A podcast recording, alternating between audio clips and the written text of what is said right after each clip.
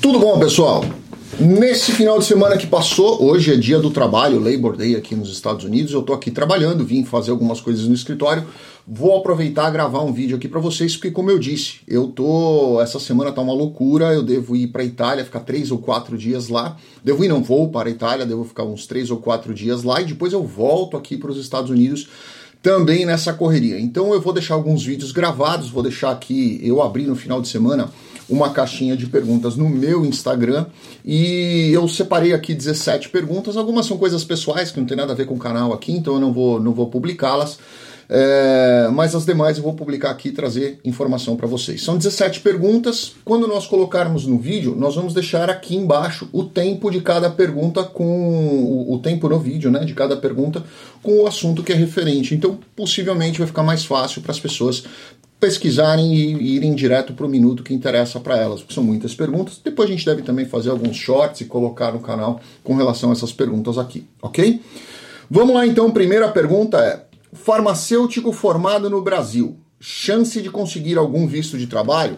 Sim, diversos. Primeiro deles que a gente tem visto muitas pessoas aplicando, e nós temos clientes aqui dentro do escritório, é o EB2, né? Dependendo do tempo de formação que você tem, da experiência que você tem, da, das cartas de recomendação e referência que você tem. Lembra, recomendação é uma coisa, referência é outra vai fazer sim uma, uma, uma, é uma grande possibilidade, principalmente por ser da área de saúde aqui para os Estados Unidos. Mas, além disso, você pode também aplicar para um EB3. Se você tiver uma job offer, pode ser super bacana você ir para um EB3, principalmente o EB3 é, Professional. Né? Ele vai te abrir sim grandes portas, excelente visto, excelente profissão para você entrar nessa, nessa possibilidade dos Estados Unidos. Existem outras também, né, onde você pode aplicar aí, é, seja um L, se eventualmente você trabalhar para uma multinacional, essa multinacional queira te mandar para os Estados Unidos, serve um E2, talvez, se você tiver uma outra cidadania e você queira abrir aqui, por exemplo, um, um centro de pesquisa, um laboratório, alguma coisa nesse sentido, poderia funcionar muito bem. Pergunta número 2.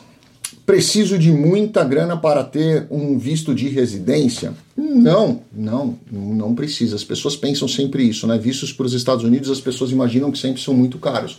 E se você for olhar, por exemplo, para um EB3, ele não é um visto tão caro, ele vai te dar residência permanente, ou seja, vai te dar o green card, e ele não é um visto tão caro, e quem paga o EB3 é a empresa. Então, obviamente, acaba sendo aí é, praticamente de graça para vocês. O que a gente vê muito acontecer é que essas empresas acabam descontando dos salários das pessoas o valor que foi investido na, na obtenção do visto, né? Então, por exemplo, se você tem um contrato contrato de um ano, ela vai gastou, sei lá, 12, 15 mil dólares, a empresa vai debitar do seu salário aí é, mil, mil e quinhentos dólares por mês, mas é, é razoavelmente comum acontecer isso, mas é um acordo entre a empresa e o empregado, a gente não tem absolutamente nenhuma participação nisso.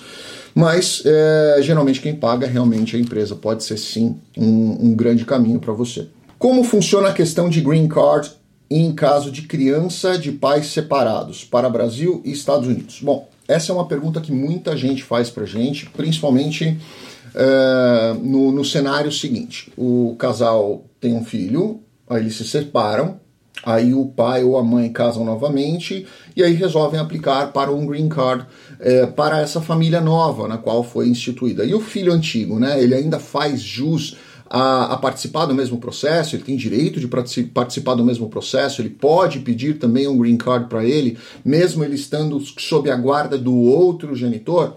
Sim, eu costumo recomendar sempre isso para as pessoas peçam também para os filhos de outros casamentos, né? De, de, um, de, um, seu filho, se você é o peticionário, peça para o seu filho, mesmo que ele esteja sob a guarda de um outro genitor ou genitora, ou se ele esteja com, com outras pessoas, aplique também para ele, porque é um benefício que você pode deixar que realmente ele vai ter uma opção de escolha se ele vai querer morar nos Estados Unidos ou não. Eu sempre recomendo que façam com certeza. 4. Quais estados você indica para fazer investimento no agronegócio? É mais fácil conseguir green card? Com qual investimento, direto ou indireto? Como foi a mesma pessoa, eu estou colocando as duas perguntas dentro de uma só para explicar aqui para vocês. Bom, vamos lá.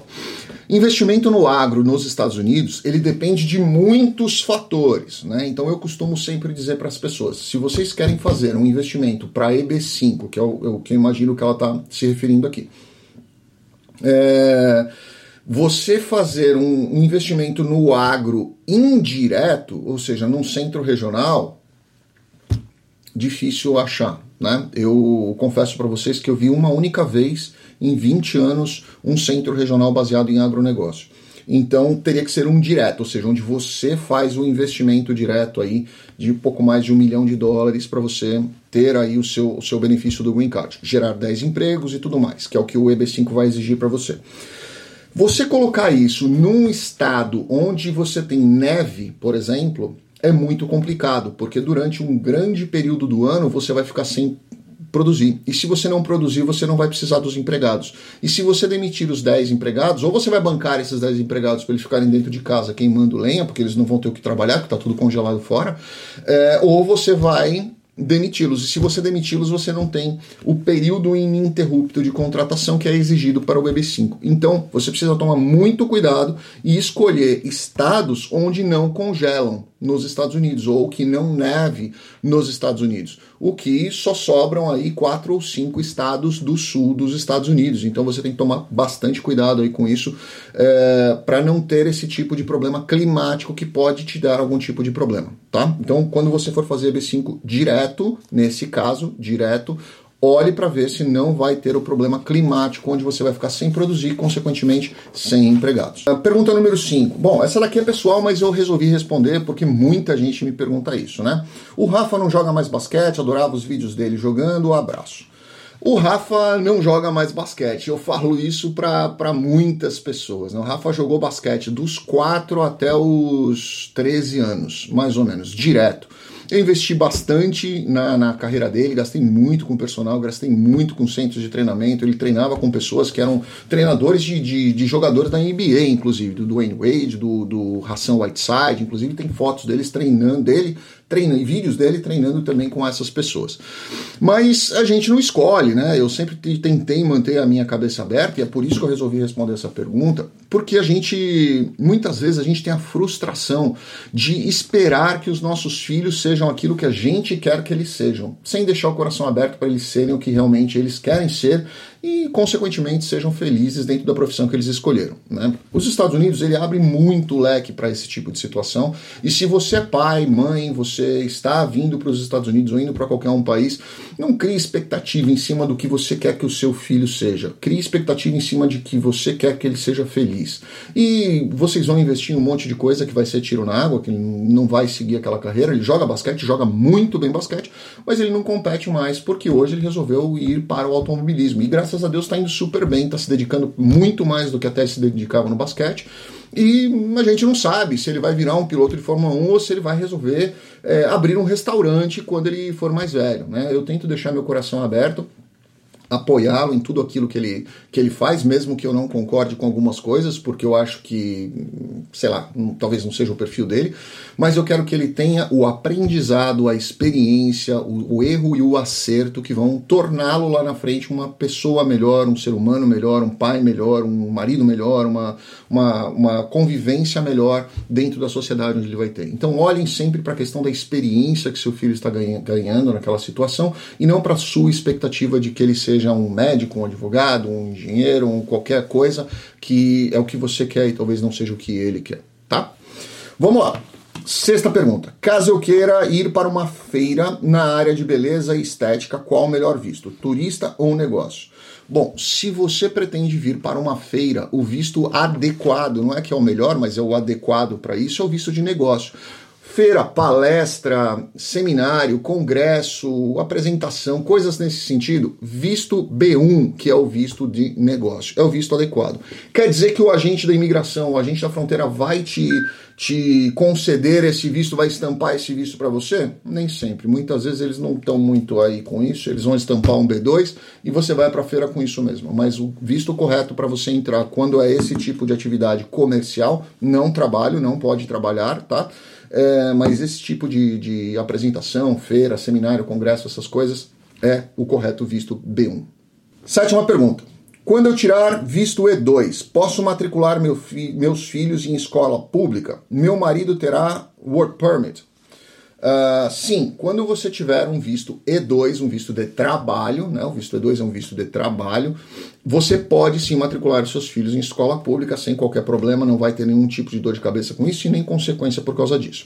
Seu marido terá sim um work permit, porque o E2 ele permite que o acompanhante, lembra da diferença de acompanhante e dependente. Dependente tem algum tipo de dependência, seja física, emocional ou financeira. O seu marido não tem, imaginam que não tem. Então, seu marido vai ter, ter visto de acompanhante. Consequentemente, o acompanhante também tem o mesmo benefício de ter o work permit, ok? Oitava pergunta.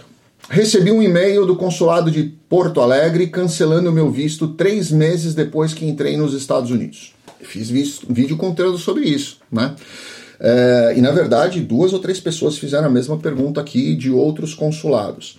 Isso está acontecendo sim. A pessoa diz que vai ficar nos Estados Unidos 20 dias, entra aqui, fica 3, 4 meses, eles cancelam visto, certo? Porque você mentiu na hora que você entrou. Então você precisa estar muito bem afinado com o advogado. Se você precisar ficar mais tempo dentro dos Estados Unidos, Contate antes um advogado, faça direito plane, o planejamento, não venha mais com essa ideia de ah, eu vou, vou ficar, vou ver o que, que eu faço, depois eu, eu saio ou eu aplico outra coisa. Não faça mais isso, porque eles estão sim cancelando vistos.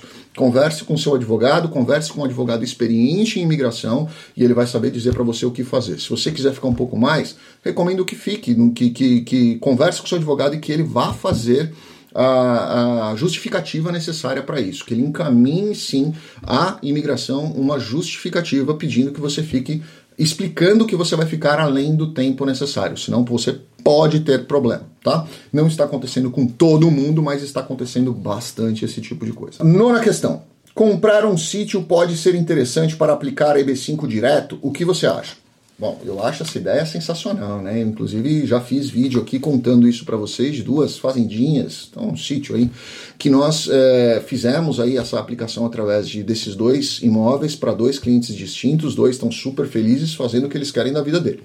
A única coisa que vocês precisam entender é que este imóvel, este investimento precisa ser um investimento comercial.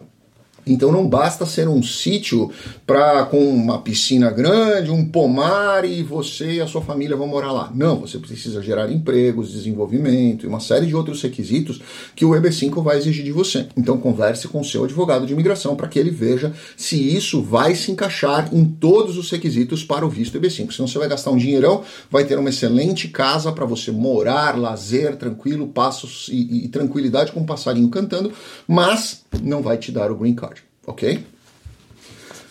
Décima questão. Posso comprar um negócio já operando para fazer um visto E2?